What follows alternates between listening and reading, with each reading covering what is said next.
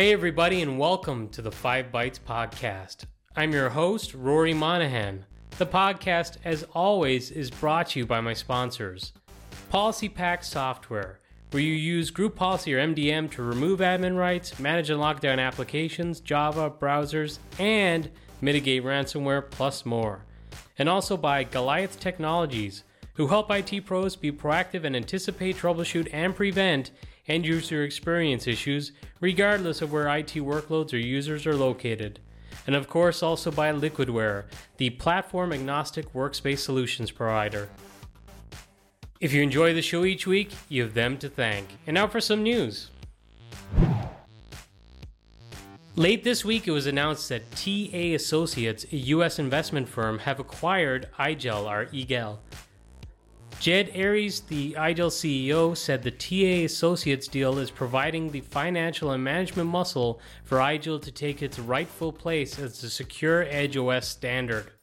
TA have some other interesting previous investments, including AVG Technologies and Confluence. In the announcement article, CRN.com go through some case studies and push hard on the COVID 19 work from home shift as a boon for the company. Throughout, they use the term Edge OS too, so they're kind of pushing that narrative of being on the edge, supporting remote endpoints, and that sort of thing. eGel has been third in the market for thin clients, but have, in my opinion, been the one in the market space with the greatest momentum. As a customer, I also find their management much easier and slicker than their competitors. I hope this is a positive for the company and the investment company allow them to operate as they were before, but with a larger budget.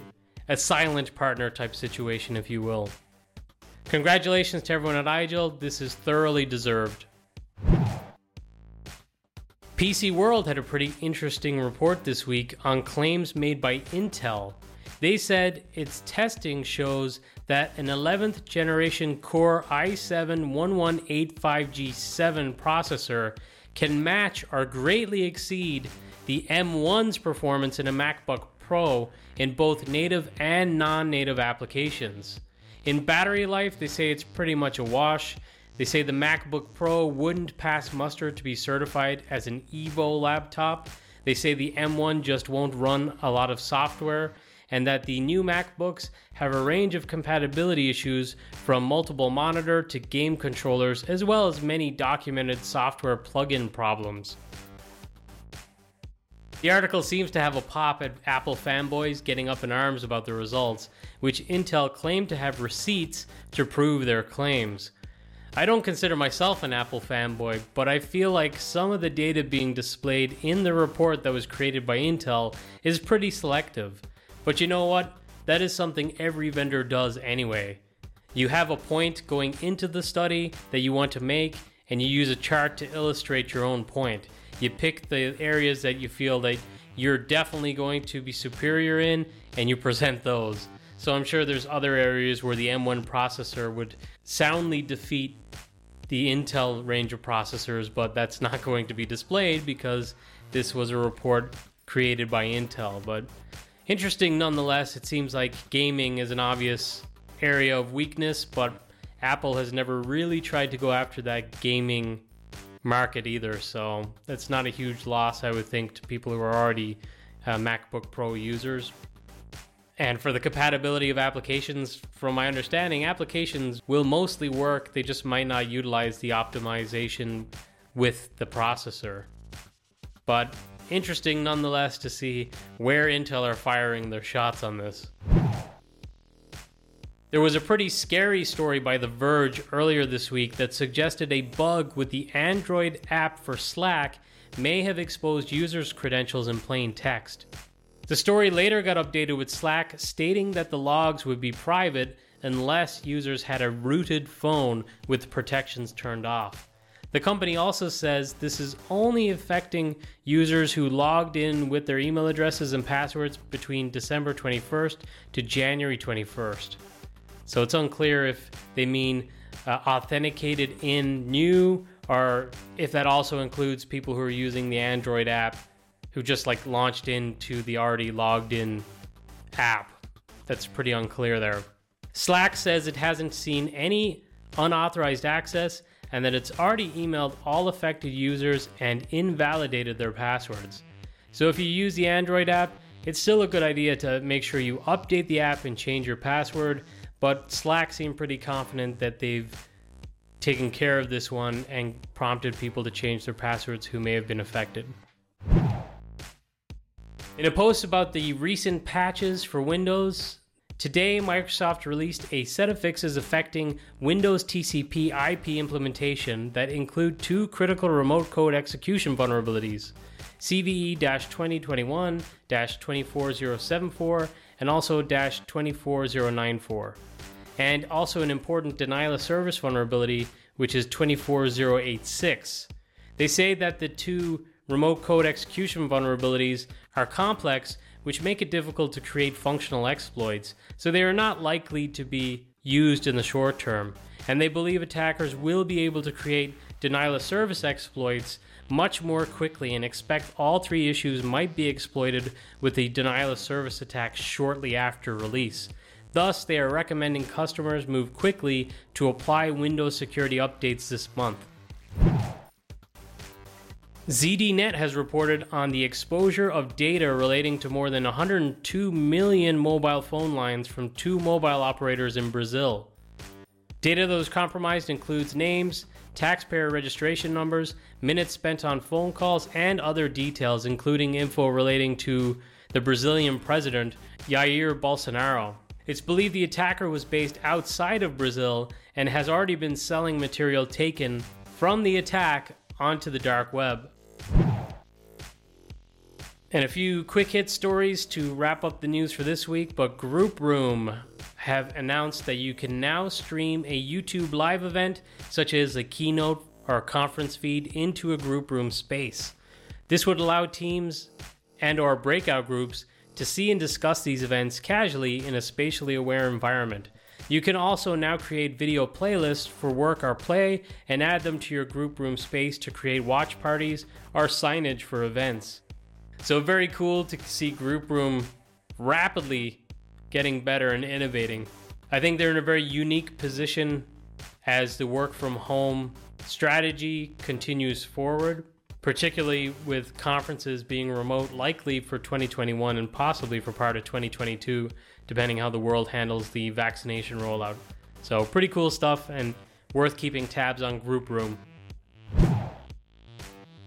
A new version of the Citrix HDX real time media engine has been released and brings with it support for macOS Big Sur. It's that time of year again. The survey for the State of UC 2021 by VDI Like a Pro is now live. If you'd like to contribute to a very useful community resource, it would be appreciated. I look forward to reading the results of these surveys every year. So please, if you have the time, fill in the survey. Congrats to podcast sponsor Goliath Technologies, who were ranked in the top five Citrix solution providers for 2021 by Beyond Exclamation for their efforts during the 2020 pandemic to help organizations manage the sudden surge in remote workers and to troubleshoot Citrix issues faster. Congrats to all new and renewed VMware vExperts who were just announced this week. And now, this episode scripts, tricks, and tips. There was a new episode this week from the Frontline Chatter podcast, hosted by Shane Kleinert and Jarian Gibson. They had a chat with Chuck Brady and Nico Zeek from Liquit, who have a really interesting product. If you want to find out more about their product and also just hear from the guys, check out this episode of the Frontline Chatter podcast for yourself. And of course, I will provide a link to that episode with this episode of this podcast on 5bytespodcast.com under reference links for episode 163. Nicke Källén has a great blog post on Windows 10 20H2 and the new Edge plus information on keeping your desktops up to date when deploying the operating system. He correctly points out that the browser is constantly updating, and you can get a message to state that the browser is out of date if maybe you're deploying with an old version of the browser or the browser already within the OS, as it is with 20H2. So, how do you get the OS out there with the old browser, but also keep that browser up to date as it's rolling out? And Nicke's blog post is about just that, so check that out. In not a new blog post, but one that I was reading this week and I thought was excellent. There was a blog post by Ray Davis on Windows 2016 duplication for helping to manage the disk spent required the disk spend required for FSLogix profile containers. It was a pretty comprehensive article. It's not just talking about the shrink disk script. It's talking about some of your approaches and how to handle restrictions and applications and more things for keeping your FSLogix profile containers in check.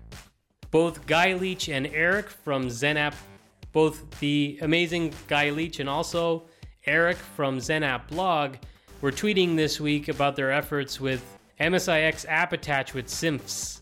I think we're calling it SIMFS. it's CIMFS or CIM files, if that's what you want to go with. But essentially, it's going to be a better or more optimized way for handling your app attach layers. But they were sharing some of their efforts around PowerShell scripting and just commands in general for handling the mounting, unmounting, and listing of these SIMFS files. And finally, Nasreddine Bencherchali had a pretty great series of blog posts, actually. I think it's only part two, and there may be more parts coming but it's on the topic of common tools and techniques used by threat actors and malware.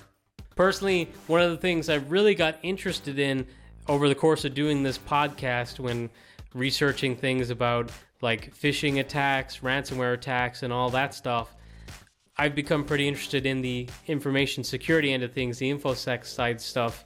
Even though it's not my day job, I find it interesting. So, this type of blog post is right up my alley. This is what I do and what I read for fun outside of my day job, and you might find it interesting too. Well, that's it for another episode of the podcast. Thank you all so much for listening.